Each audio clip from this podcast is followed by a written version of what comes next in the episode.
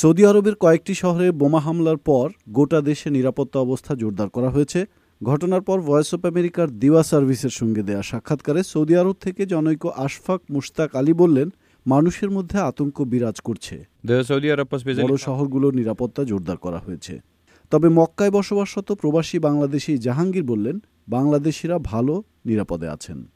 হ্যাঁ আমি জাহাঙ্গীর বলছি বাংলাদেশি মক্কা থেকে। গতকাল সোমবারে সৌদি আরবের বিভিন্ন জায়গায় বেশ কয়েকটি বিস্ফোরণ ঘটেছে, যার মধ্যে সবচেয়ে উল্লেখযোগ্য হচ্ছে মদিনা মুনাওয়ারা, যাতে চারজন প্রাণ হারিয়েছেন এবং পাঁচজন আহত হয়েছেন।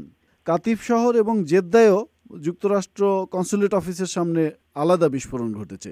তো এরকম হঠাৎ করে একদিনে কয়েকটি সন্ত্রাসী হামলা বা বিস্ফোরণের পর সৌদি আরবে নিরাপত্তা পরিস্থিতি কি অবস্থায় আছে এবং আপনাদের ভিতরে কোনো আতঙ্কের সৃষ্টি হয়েছে কিনা?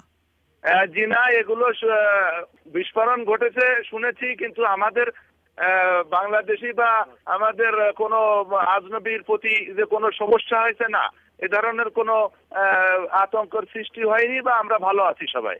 মদিনা মুনাওয়ারার সামনে বিস্ফোরণ সম্পর্কে মদিনায় বসবাসরত ওয়ালি খান, দিওয়া বিভাগকে জানান, তিনি যেখানে বাস করেন, তার দুই কিলোমিটার দূরে আত্মঘাতী বোমাবাজ ওই হামলা ঘটায়।